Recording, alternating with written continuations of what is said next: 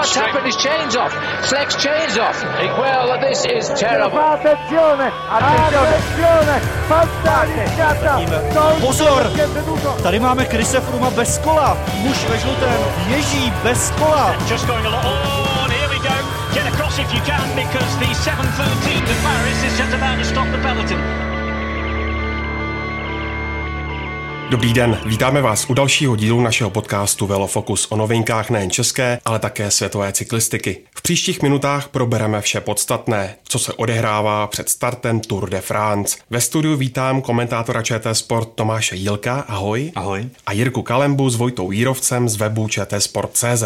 Ahoj. Ahoj. Tomáši, ty Tour de France komentuješ pravidelně, tak eh, kolikátá je to vlastně tvoje tour a na kterou z nich zpětně nejvíc vzpomínáš? Je to po sedmé, co vysíláme tour živě, všech 21 etap, jinak předtím jsme dělali takové večerní půlhodinové sestřihy, do kterých jsem se poprvé zapojil, mám pocit někdy v roce 2005 nebo 6, takže je to po sedmé, co vysíláme kompletně všechny etapy živě a na kterou nejraději vzpomínám, tak spíše to jsou určité momenty, třeba z loňského ročníku únik Romana Krojcigra v poslední horské etapě, kdy jednu chvíli byl virtuálně na druhém místě. Rok předtím samozřejmě vítězství Zdenka Štybara v Lehávru, které ovšem tehdy režině bylo trošku komplikovanější pro pořadatele, protože zároveň velmi pozorně musel sledovat i to, že jeho týmový kolega Tony Martin ve žlutém spadl a zranil se, takže ty emoce tehdy byly trošku zvláštní, ale samozřejmě bylo to po dlouhých letech, kdy zase český jezdec vyhrál etapu, takže tyhle vzpomínky jsou velmi příjemné, ale celkově vzpomínám rád na vlastně všechny etapy, které jsem komentoval, a to z jednoho prostého důvodu, protože si myslím, že v tomhle projektu máme úžasnou skupinu expertů, kteří dokážou ty etapy neuvěřitelně oživit, jednak svým profesionálním vhledem a s tou zkušeností jezdců, kteří se pohybovali v pelotonu na té top úrovni a zároveň určitou nadsázkou a smyslem a schopností vlastně tu tour přiblížit i naprostým lajkům, což samozřejmě souvisí s tím, že si myslím, že tour je naprosto výjimečný projekt právě díky tomu, jaké procento našich diváků tvoří vyloženě nesportovní publikum. Jaký ročník, pánové, utkvěl v paměti vám? Tak když bych to měl brát profesně, tak to byl ročník 2014, kdy jsem Tomášovi pomáhal připravovat příspěvky do vysílání a to byl ročník, na kterém skončil Leopold Koenig jako sedmý celkově. Takže vlastně den co den jsem střihal rozhovory s ním, s Honzou Bartou ještě v týmu Netap. Opravdu jako velice detailně si pamatuju ty etapy, třeba která se, jedna, která se jela po kostkách v dešti, kde bylo asi 50 kotrmelců. Takže tuhle tu tour si pamatuju jako velice dobře a hlavně hlavně ještě když to končilo pak tím českým úspěchem, což to umístění v top ten Lea Koeniga rozhodně bylo, tak to bylo jako velice příjemná práce. No a potom jsou to takové spíš zase jenom fragmenty, útržky takových určitých momentů, třeba když jsem ještě jako náctiletý koukal na tur spíš ve spravodajství, než jako na přímé přenosy třeba Eurosportu, tak takové ty souboje jako Armstrong, Ulrich, eh, Armstrong, Pantány na Mont Ventoux, tak to jsou takové ty jako vzpomínky, které člověk má vryté někde hluboko v té sportovní sportovní paměti. Pro mě to budou asi roky 2010-2011, který od sebe zpětně moc nedokážu vlastně oddělit, ale bylo to jedny z těch prvních, který jsem jako nějak soustavně sledoval, nějak jako blíž. Oba ty ročníky vlastně byly tehdy neúspěšným soubojem Andyho Šleka o to celkové vítězství, vlastně pak zpětně jedno to vítězství dostal, ale pro mě asi ty dva ročníky. No. Pojďme se zastavit u startu letošní tour, který poprvé po 30 letech hostí Německo. Symbolika čísel, ale Vojto připomíná ještě jiné výročí. Je to tak, právě před 20 lety vyhrál eh, jako první a dosud poslední německý cyklista Tour de France, byl to Jan Ulrich, který je takovou postavou, která není moc populární v Německu, že v posledních letech kvůli tomu dopingovému skandálu a kvůli tomu, jak on vlastně nastartoval v těch, eh, na tom konci 90. let ten cyklistický boom v Německu, ale pak s tím dopingovým odhalením zase přispěl k tomu, že cyklistika posledních deset let šla tak jakoby hodně dolů. Teď v posledních letech se to zase trochu zlepšilo kvůli Kytlovi, Degenkolbovi a dalším těm současným sprinterským eh, hvězdám, ale já bych se u toho ještě zastavil taky z toho důvodu, že mě teďka zaujalo, že vlastně Urlicha nepozvali na ten Grand Depart do Düsseldorfu, což mně připadá trošku pokrytecký, protože když se podíváme, kolik těch jako bývalých dopingových hříšníků buď komentuje pro televize, třeba Laurent Jalabert ve Francii, Máme tam prostě Eddieho Merkse, který je jeden jako ze tváří tour, tak eh, nevím, proč zrovna Urdich je tím, který je takhle vlastně odstrkovaný. No. Mě trošku jako zajímalo, jaký je ten důvod k tomu. My jsme to vlastně často vzpomínali v komentářích posledních let, kdy nám diváci občas psali, že obhajujeme třeba Lence Armstronga, ale ten náš postoj byl spíše v tom, že ASO zjevně neměří všem stejným metrem, jak to vlastně Vojta dobře zmínil, takže ASO vlastně vůbec nechtělo, aby Jan Ulrich jakkoliv eh, figuroval vlastně u toho Grand Depart. Ostatně on velmi rychle odstoupil i z pozice jakéhosi ambasadora toho obnoveného závodu kolem Německa po velkém mediálním tlaku, takže je to velmi, velmi paradoxní a já pokud mohu říct svůj pohled, tak pro mě například Lance Armstrong zůstává stále sedminásobným vítězem Tour už jenom proto, že nebyl nikdo posunut na tu jeho pozici a jezdci, kteří byli za nimi, a se neposunulo zřejmě proto, že by vzniknul podobný problém. To znamená znovu otázky nad tím, jestli k tomu vítězství došli čistou cestou. Takže ASO v tomhle pohledu podle mě nemá vůbec vyjasněný ten postoj, nebo ten postoj prostě není správný, není, není zásadový ke všem jezdcům stejně. Já v tomhle tom ještě jenom tě doplním, protože jsi mi připomněla, když tuhle debatu vedu třeba se svými kamarády nebo známými ohledně cyklistiky, její čistoty a to, jak to bylo. A vzpomínám tu knihu Tylera Hamiltona, který tam vlastně popisoval ty praktiky všech týmů. A e, americký e, komik, vlastně stand-up komik Bill Bear, tohle to říká, vlastně má v tom, tom jako jasný názor, říká, náš nadopovaný frajer porazil 40 dalších nadopovaných frajerů a prostě byl nejlepší nadopovaný frajer. Takže samozřejmě víme o tom, jak to v té době vypadalo, ale asi úplně čisté svědomí v té době asi nemůže mít nikdo. Takže to, jak to na té silnici vypadalo, jak, jaké bitvy si tam pamatujeme, tak to se určitě nedá vyškrtnout, takže na Wikipedii teď máte ty, ty ročníky, jakože nikdo nevyhrál, to prostě jako úplně nejde udělat. No. Česká televize i v letošním roce odvysílá kompletní počet etap. Pojďme si je trochu představit, tak co na závodníky vlastně čeká Tomáši. Tak eh, myslím si, že všechny německé fanoušky těší, že se začíná časovkou, kde největším favoritem nebo jedním z největších favoritů, tím spíš, že se neúčastní Tom Dumoulin a Rohan Dennis je Tony Martin, takže to by byl snový scénář pro všechny, aby pak do té druhé etapy, která začíná také v Düsseldorfu, Tony Martin vystartoval ve žlutém. Trošku to připomíná situaci, která byla předloni, kdy se začínalo v holandském Utrechtu. Tam zase všichni věřili, že Dumoulin se dostane do žlutého, ale tehdy mu to právě Rohan Dennis v tom zamezil, aby domácí jezdec byl ve žlutém. A myslím si, že celkově celkově ten letošní itinerář je velmi atypický. Po třech letech je to tak, že poslední horská etapa je už tři dny před koncem, potom bude následovat jedna etapa, kterou by se francouzi asi nedokázali nebo neodvážili nazvat ani kopcovitou, časovka a vlastně ten spíš slavnostní dojezd do Paříže. Takže v tomhle se vracíme do toho roku zmiňovaného 2014, kdy naposledy byl podobný průběh závěru. Na druhou stranu zase poměrně brzy, hned polovině toho úvodního týdne, je po třetí v historii výšlap na La Planche de Belfi, což je velmi těžké stoupání, takže tam už se to celkové pořadí naprosto rozsype a organizátoři úplně letos rozbili ten klasický scénář, kdy se to bralo tak, že jsou rovinaté etapy, Pyreneje, rovinaté etapy Alpy. Letos vlastně potom přijde pohoří Žira, přijdou Vogézy, přijde centrální masiv mezi Pyrenejemi a Alpami, takže na jeden pohled se to může zdát, že ta letošní tour je taková jednoduchá, když to přeženu, ale to vůbec není pravda. A ostatně každý vrchař, který jede na celkové pořadí, vám řekne, že pro něj nejnepříjemnější jsou právě ty dny, které se na první pohled nezdají jako horské, kdy může spadnout v balíku, kdy může zafoukat, může se to roztrhat. Takže z mého pohledu ta tour a to menu její je postaveno velmi zajímavě a o to hůř se bude odhadovat, jak se vlastně může letos vyvíjet.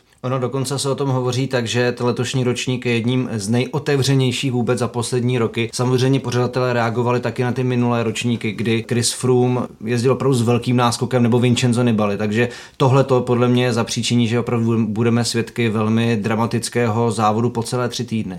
Každopádně, kdybychom to zkusit mohli, tak eh, které Vojto etapy eh, budou podle tebe rozhodující pro pořadí v celkové klasifikaci? Souhlasím s Tomášem, že už ten první týden asi dost naznačí, jak to bude vypadat. Právě ta pátá etapa, že přichází dost brzy a takhle jako velké stoupání hnedka v tom prvním týdnu je trošku nezvyklé. A já bych pak ještě dodal, že devátá etapa vypadá opravdu jako hodně náročně. Tam myslím, že jsou tři stoupání té nejvyšší kategorie, pak se bude stoupat i na Mondichat po více než 40 letech. Se tento kopec vlastně objeví na Tour de France France, takže myslím, že ty, ty dvě etapy už nastaví jako nějakou dynamiku toho závodu a naznačí na tom vlastně, kdo je. No. Pak určitě 18. etapa na Izoár, to, ta poslední horská, tam kdo ještě bude chtít se nějak jako zlepšit v tom celkovém pořadí, tak musí zautočit, takže na tuhle etapu se hodně těším.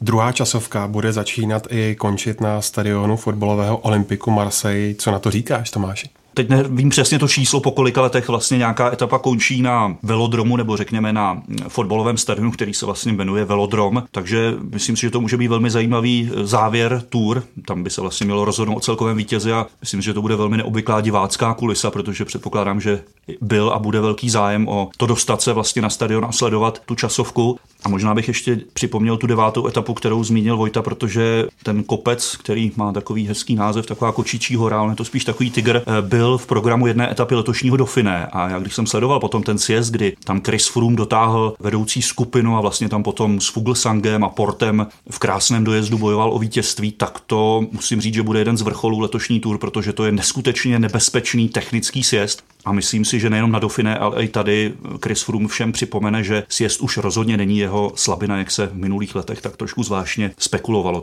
Samozřejmě zvuk ke všem etapám, ale myslím si, že tohle bude jedno z vrcholných čísel. Ještě napadla vlastně etapa číslo 13, to 100 km, jenom 100 kilometrová etapa se třemi jedničkovými stoupáními, takže i tam se vlastně můžeme dočkat nějakého překvapení. Letošní ročník je hodně štědrý ke sprinterům. Na programu je hned 9 etap, u kterých se dá předpokládat, že skončí hromadným finišem. Jirko, může to nějak ovlivnit souboj o zelený dres? Nemyslím si, že by to mělo hrát nějak významnou roli v tom ohledu, protože pak, když Petr Sagan někde nespadne, tak když se podíváme na těch jeho pět předchozích vítězství v té bodovačce, tak ta byla poměrně výrazná. Můžeme očekávat vzhledem k tomu, jakou má formu a jak jako on se na tour vždycky prezentuje, že popředí bude a těch, i na těch sprinterských prémích jako toho dokáže dost pozbírat. Tam bych spíš věřil tomu, že Petr Sagan, stejně jako Erik Cábl na přelomu 90. let a nového tisíciletí, prostě získá po šesté v řadě zelený dres. Ono, když se podíváme na ty sprintery, tak nikdo z nich neměl teď úplně nějakou výraznou formu nebo výraznou převahu. Samozřejmě bude tam Mark Cavendish, který také ale má za sebou poměrně výrazné onemocnění mononukleózu. Marcel Kittel také teď nebyl tak výrazný jako třeba v minulých letech, takže bude to spíš jako hodně otevřené. André Greipel také vždy dokázal aspoň jednou na tur vyhrát etapu, ale nikdo z nich není úplně tak top favorit, aby tu nadvládu Petra Sagana, co se týče boje o zelený trikot, mohl podle mě přerušit.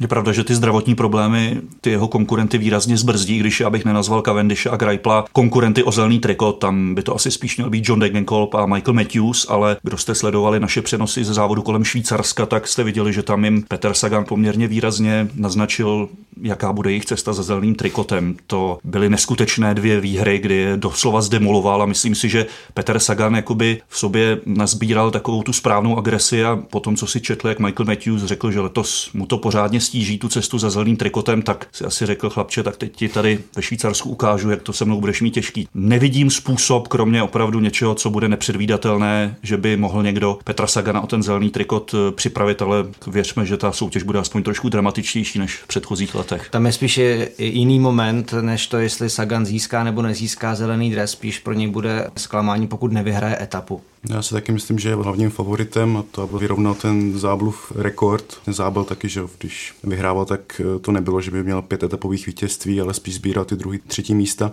Ale zároveň si myslím, že těch jakoby těžších sprinterských etap, který on vlastně zvládá suverénně nejlíp z celého pelotonu, zas na letošní tur není tolik. Tam je víc eh, těch jako klasických sprinterských etap a té absolutní rychlosti třeba Kytel by mohl ho jako porážet stabilně. No, ale stejně si myslím, že zelený dres půjde zase do Slovenska. A ještě jedna perlička, jedním z jeho soupeřů, ne tedy úplně soupeřů v těch sprintech, je syn Erika Cábla Rick, který je v sestavě Kaťuše a bude pomáhat Alexandru Kristofovi, takže myslím si, že tohle může být docela pikantní záležitost letošního ročníku.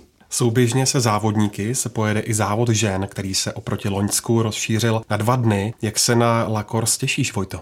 Se těším hodně, teda nevím uh, přesně, jak to nabídne vlastně francouzská režie. Ten závod se z té jedné etapy, která byla v posledních třech letech na uh, Champs-Élysées, se vlastně přesunul do hor a pak také do Marseille. Pojedou se dvě etapy, jedna bude horská, druhá bude časovka. Tak jsem zvědavý, jestli tenhle ten jako formát bude dál růst, protože v minulosti existovala třeba uh, Tour de France Feminine, že ženská obdoba nebo obdoba paralelní prostě závod pro cyklistky. Tak doufám, že to bude růst, nebo aspoň já doufám, že se to postupně bude vyvíjet, protože ženy na Tour de France patří není vlastně důvod, že by to nemohli jet, jet taky. No. Ještě než půjdeme k další části podcastu, tak připomínám, že o La Course, ale i dalších záležitostech letošního ročníku se posluchači mohou dočíst v našem průvodci Tour de France, který je ke stažení na webu čtsport.cz.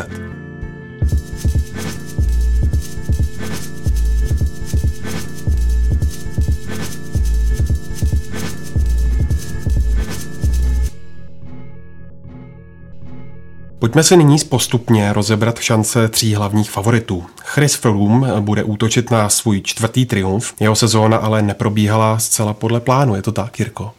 Je to tak, jenom když si vezmeme ta srovnání s Frumovými vítězstvími v minulých letech, tak vždy dokázal vyhrát na Dauphine. Ten teď byl čtvrtý, Richie Port mu v horách dával a Froome rozhodně nevypadal jako ten stroj, který jsme viděli v těch předchozích sezónách. Na druhou stranu, teď jsem s ním četl rozhovor, říkal, že je hladovější než kdykoliv předtím, že pro něj možná ta letošní tour, kdy se chce přiblížit těm velikánům, eh, bude možná největší výzvou několika důvodů. Mluvili jsme, jedním z nich je ten profil letošní tour, která opravdu vypadá, že by mohla nahrávat vyrovnanějšímu průběhu a také to, že není v takové formě. Také neměl takové slovo ve výběru svých pobočníků pro tenhle ten ročník. Zase nikdo z těch jeho soupeřů, možná víme Richieho Porta, zase není v úplně top formě, aby ho ohrozili a on má takové zkušenosti a takové možnosti v tom týmu, že zkrátka i přesto, že nebyl tak výrazný této sezóně, má pořád ohromnou šanci to třetí vítězství za sebou a čtvrté celkově získat. Ale bude to zajímavé z toho pohledu, že zkrátka není úplně v takovém rozpoložení, v jakém jsme ho výdali v těch minulých letech.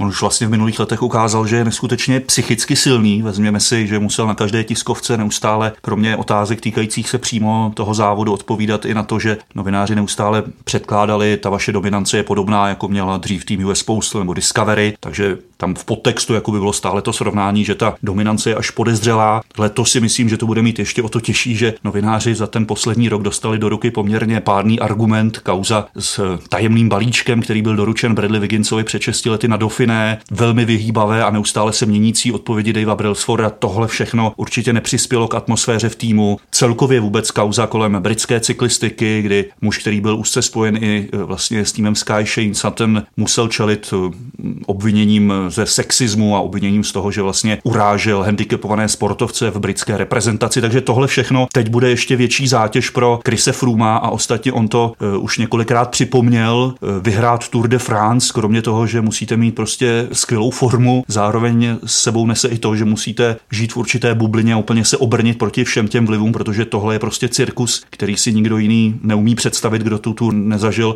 Ostatně sám český debitant Ondřej Cink řekl, že se úplně děsí a neumí si vůbec představit, do čeho jde, to prostě zažije až ve chvíli, kdy tam bude.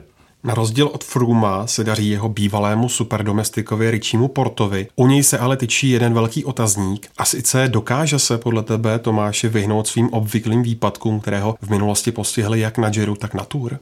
O něm se někdy říkalo, že ty tří týdenní etapáky si prohrával tak trošku sám, to znamená, že v některých situacích se vystresoval na rozdíl od Fruma, který vždycky zůstával ledově klidný. Samozřejmě známý je ten jeho případ, kdy dostal penalizaci na Giro kvůli tomu, že přijal pomoc od sice Krajana, ale z jiného týmu. Ten rok, kdy ho vlastně potom nahradil skvěle Leopold Koenig jako lídr týmu. Takže je to otazník a před Richím Portem je teď prostě jednoznačná výzva, pojď ukázat celému světu, že opravdu seš ten jezdec, který dokáže ten tří týdenní etapák zvládnout skvěle od prvního do posledního dne, takže určitě na Dauphiné se ukázal velmi dobře a teď, je, teď to musí prostě přenést i na samotnou tour, takže pro mě on je velkým otazníkem, ale v dobrém, v tom, jestli dokáže zapomenout na to, co bylo a těžit z té své aktuální formy. No, oni se hodně vlastně srovnávají, že jo, Froome s Portem a říká se, že Port ho porazil na Dauphiné a že má lepší formu a že celou sezónu prostě na tom je líp a že proto musí být jako až favoritem, ale zároveň Froome už dokázal ten závod třikrát vyhrát, ví, co ty tři týdny obnáší, na rozdíl od Porta, který vždycky měl nějaký problém a to, že vyhrává jednotýdenní etapáky, to je úplně jiná disciplína v tom sportu než ty, ty Grand Tour, takže já si myslím, že můžeme srovnávat, ale pořád Froome jde do Tour de France jako favorit, i když je menší než v těch minulých letech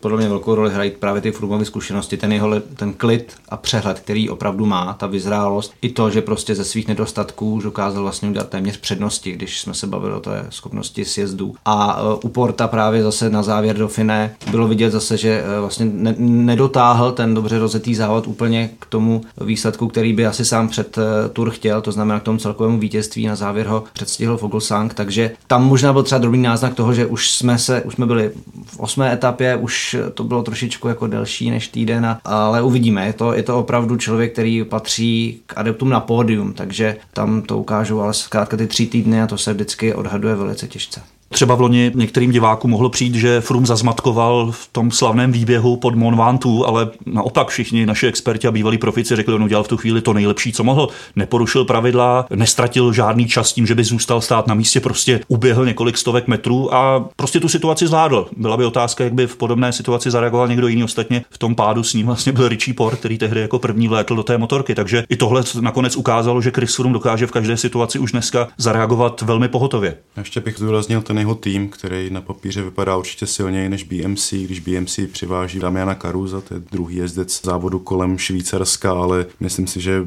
pořád, když jako se podíváme na to, kdo bude Frumovi pomáhat ve Sky, že tam je Geraint Thomas, Sergio Enao, Mikel Nieve a, a další, tak to jsou jako jedni z nejlepších vůbec domestiků celého sportu, takže v tomhle tom si bude, bude mít určitě výhodu. No.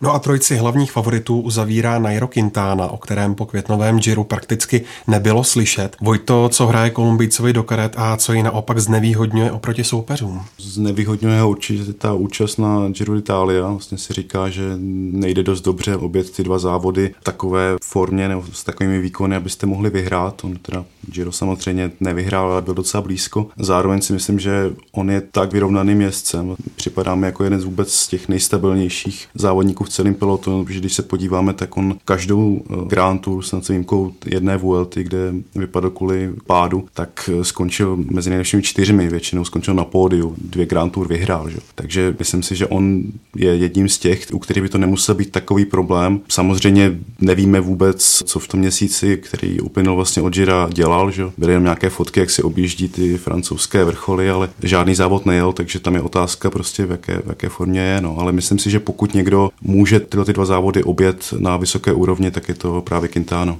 Tour de France ale není pouze o třech jménech, nesmíme zapomenout na Alberta Contadora, silný dvojblok Aru Fuglsang, mezi tím přiváží Astana a zlobit může i Ir Daniel Martin. Má někdo Tomáši z nich reálnou šanci na pódiové umístění?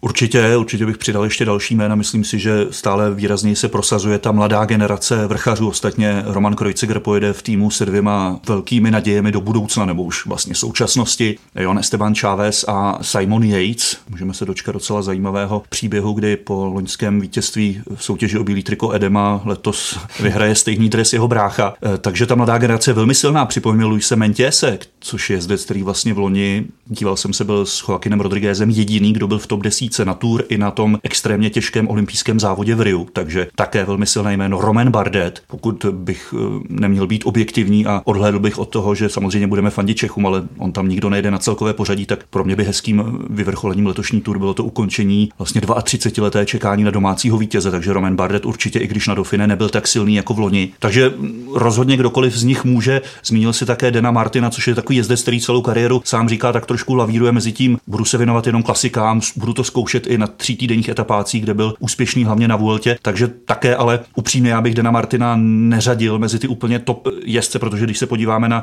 soupisku Quickstepu, tak je otázka, jakou on bude mít podporu ve srovnání s těmi dalšími favority. Já si myslím, že tým Quickstep je vlastně sestaven mnohem univerzálněji a přeci jenom když máte v týmu Filipa Žilbera, tak těžko můžete čekat, že ho tam sice pošlete na tu tour, ale nebude mít žádnou podporu do těch klasikářských etap. Takže u Dana Martina pro mě velká, velký handicap je síla jeho týmu. Teď nemyslím obecně síla, ale síla vzhledem k těm horským etapám. Tam si myslím, že ve velké nevýhodě oproti ostatním. Já bych určitě zdůraznil Fabia Ara, který jsem viděl no, se střih italského šampionátu, který se jel o víkendu a on tam ve stoupání nastoupil asi 20 km před cílem a i když ho eh, stíhal Nibali, Ulisy a další vlastně přední italští závodníci, tak se k němu nedokázal ani přiblížit a Aru vlastně vyhrál s velkým přehledem, takže si myslím, že po tom zranění se vrací v velmi jako dobré formě a další závodník, který si myslím, že může překvapit a který ještě nebyl zmíněný, je Primoš Roglič, což je bývalý slovenský skokan na lyžích, výborný časovkář, který má vlastně docela reálnou šanci na to, aby se oblékl do žlutého hned po té první časovce. A on vlastně celý ten, ten rok ukazuje, že to umí i v horách a to dost dobře, protože se umistoval mezi nejlepšími v těch týdenních etapácích, byl v první pětce na, myslím, že na Romandii, i na dalších závodech, myslím, že v Baskicku nebo v nějakém z těch španělských závodů. Takže pro mě tenhle ten závodník si myslím, že může dost překvapit zastavit a být hodně nebezpečný. A já za sebe přidám právě to jméno, které zmiňoval Tomáš, to je Esteban Chávez, kterého jsem sledoval vlastně, když první týden vedl na Vueltě, předloňské už to bylo, předloňské Vueltě a s tím, co teď má k dispozici, to znamená, že trošku vyzrál Roman Kreuziger s ohromnými zkušenostmi a jako výborný domestik a myslím si, že ten profil té tour by mohl svědčit právě té jeho vrchářské výkonnosti a tomu, že, že by mohl promluvit do top pětky třeba. Ono se vlastně i v minulosti ukázalo, že někdy je dobré, když ten tým jde se dvěma lídry do toho závodu. Týmu Movistar sice asi si to nikdo neodváží říct, on i Valverde říká, jo, jedu tam podpořit Quintano, ale pro mě není vůbec nereálný scénář, že se to otočí. Bylo tady zmíněn tým Astana, vlastně to byla právě ta jejich, ten dvojblok, který připravil Porta o vítězství na Dauphine, kdy prostě měli Aro a měli Fuglsanga. No a tým Romana Krojcigra Orika to je přesně další případ. Já myslím, že není vůbec jasné dopředu, kdo tím lídrem bude, zvlášť k tomu, že Chávez promarodil většinu letošní sezóny, takže je otázka, jak na to bude. Takže tyhle tři týmy podle mě mají to plus, že když nevíde plán A, je tady vždycky někdo, kdo může skvěle zaskočit. Tomáš už to nakousl, velký tlak leží na bedrech domácích Roména Bardeta, Tybota Pinota a Vorena Bargie. Dospěli Jirko už podle tebe do věku, kdy se mohou skutečně měřit s Frumem a Quintánou? Co se týče těch tří jmen, která si zmiňoval, tak u Romena Bardeta bych souhlasil, že se blíží k té extra třídě. Roman Bardet druhý na loňské tour, Nicméně ta jeho letošní sezona až do Dofine, kde už bylo trošičku vidět, nebyla bůh ví jaká. Je radost ho sledovat, když útočí, když opravdu chce závodit. Vůbec to jeho loňské počínání v tom třetím týdnu, to byla prostě paráda a pro francouzské fanoušky asi si myslím, že je on tím největším lákadlem, pokud nebereme pak třeba snahy o etapová vítězství, na které zase může cílit Arnaud Demar. Ale Thibaut Pinot jel Giro od té doby nic moc, takže tam si myslím, že Pinot eh, maximálně bude útočit na etapu, no a Warren Bargy před čtyřmi lety vyhrál dvě etapy na Vueltě, tomu bylo 21, vypadal jako velká kometa vůbec celé cyklistiky, ale od té doby už toho za stolik nepřidal, ani ta letošní sezona nenabídla nějaké velké výsledky, takže tam bych neřekl, že dorůstá do výkonnosti, kdyby mohl se s Frumem či Quintano měřit. Jako nejblíže určitě Roman Bardet a určitě figuruje v takové té hitparádě top 10 cyclists to watch, takže ti, na které bychom si měli dávat pozor.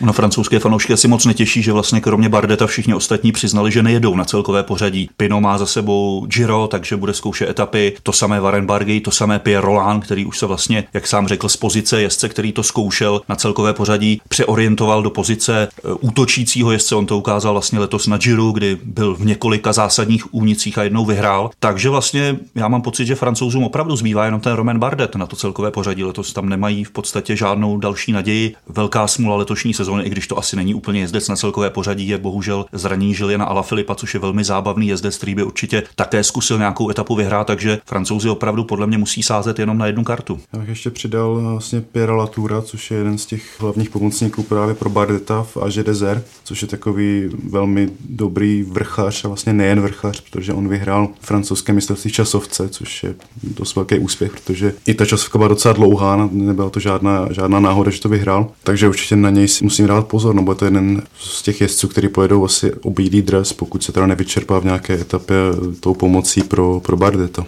A jestli ještě můžu ten francouzský pohled doplnit, tak francouzi rozhodně si ale letošní tour bez ohledu na to, jak to dopadne, užijí, protože se loučí velká legenda, jeden z nejpopulárnějších francouzských jezdců Thomas Weckler. Zároveň s ním eh, v týmu jede další ikona Sylvain Chavanel, který letos vyrovná historický rekord v počtu účastí. A když se vrátím ke sprinterům, tak Arnaud Demar vypadá ve skvělé formě, takže si myslím, že by mohl se dočkat své první etapy. Takže rozhodně z toho domácího pohledu francouzského je, bude se na co dívat.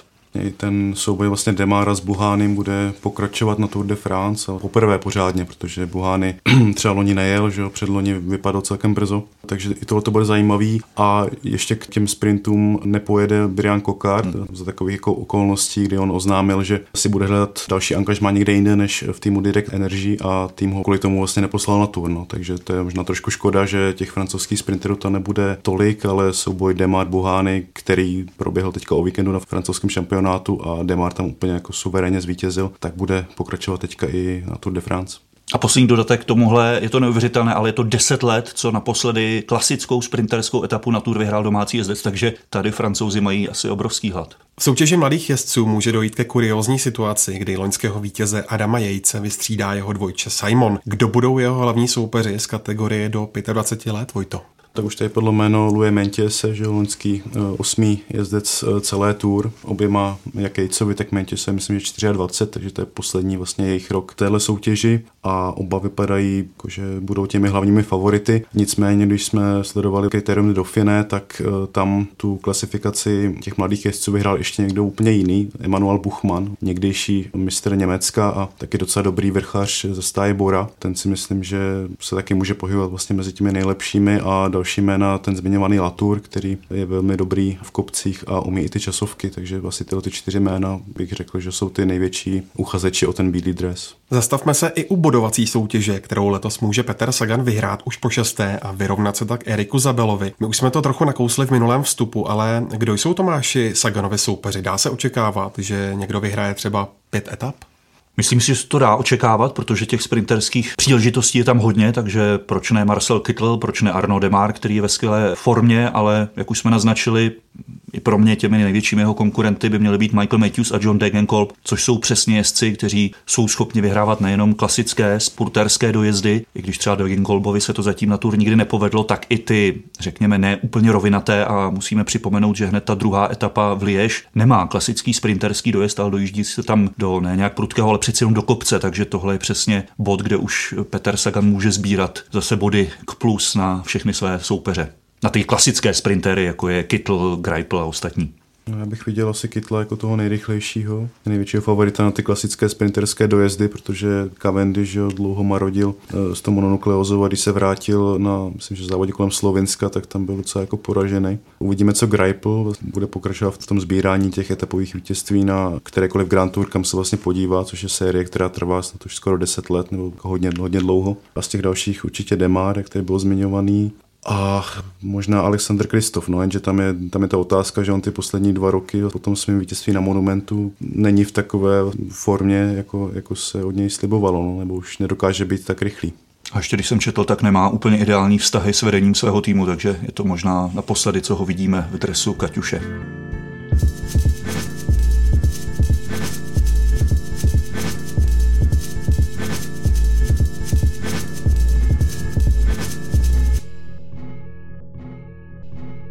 Dlouho to vypadalo, že by české barvy mohla letos hájit stejně jako předloně čtyřka závodníků. Nakonec se ve Francii představí pouze Roman Kreuziger, Zdeněk Štybar a Ondřej Cink. Právě u posledně jmenovaného ale byla nominace docela šokem, Mirko. Byla.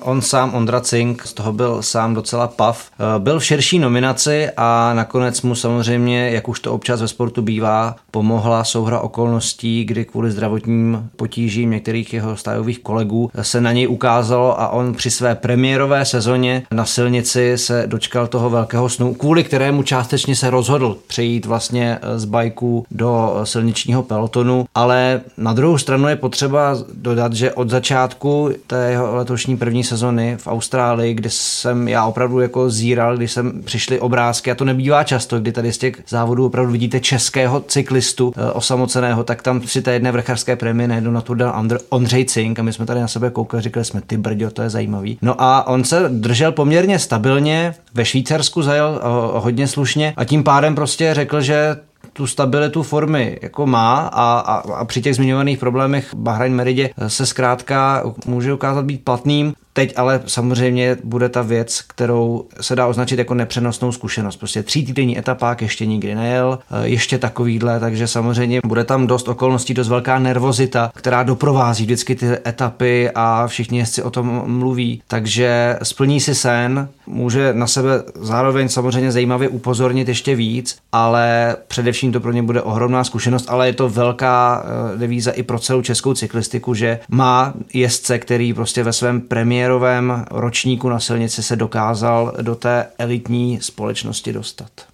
Pokud diváci sledovali naše přenosy ze závodu kolem Švýcarska, tak tam mohli vidět dokonce hned ten první horský dojezd, kdy on teda vyloženě čekal na lídra svého týmu Jona Izagira. Tam bylo vidět, v jaké byl úžasné formě. Potom se dostal do úniku. Zajímavý moment, kdy ho dojel Honza Hir, dva Češi si chvilku popovídali. Ondra mu potáh. Myslím si, že i tam jasně ukázal, že si tu nominaci zaslouží, když, jak sám říkal, nebyly to výkony na Švýcarsku, které rozhodly o jeho nominaci. Tam to bylo jenom takové potvrzení, ale opravdu ten jeho příběh je úžasný. Uvědomme si, že před rokem tohle dobu on byl v Novém městě na Moravě na mistrovství světa horských kol a teď se prostě chystá na akci, která je ještě o několik galaxií nad tím, takže fantastický rok pro něj. Tomáši, s jakými cíly jede na tur ta zkušenější část české výpravy, tedy Kreuziger se Štybarem? No tak Roman Kreuziger, a to si myslím, že je velmi důležité zvýraznit, letos vyrovnává naše maximum v počtu účastí, startuje po osmé, stejně jako dříve Jan Svorada a Pavel Padrnos, které znovu přivítáme mezi našimi experty ve studiu, takže určitě k tomu budou moci co říct, že to je opravdu takové razítko na to stálost jeho formy. Připomeňme, že on vlastně o jednu tur přišel i kvůli tím svým problémům s biologickým pasem před třemi lety, takže vlastně mohl už teď být českým historickým rekordmanem. On se v posledních letech, ať se to asi divákům moc nelíbí, trošku trošku z té pozice týmového lídra přeorientoval do té role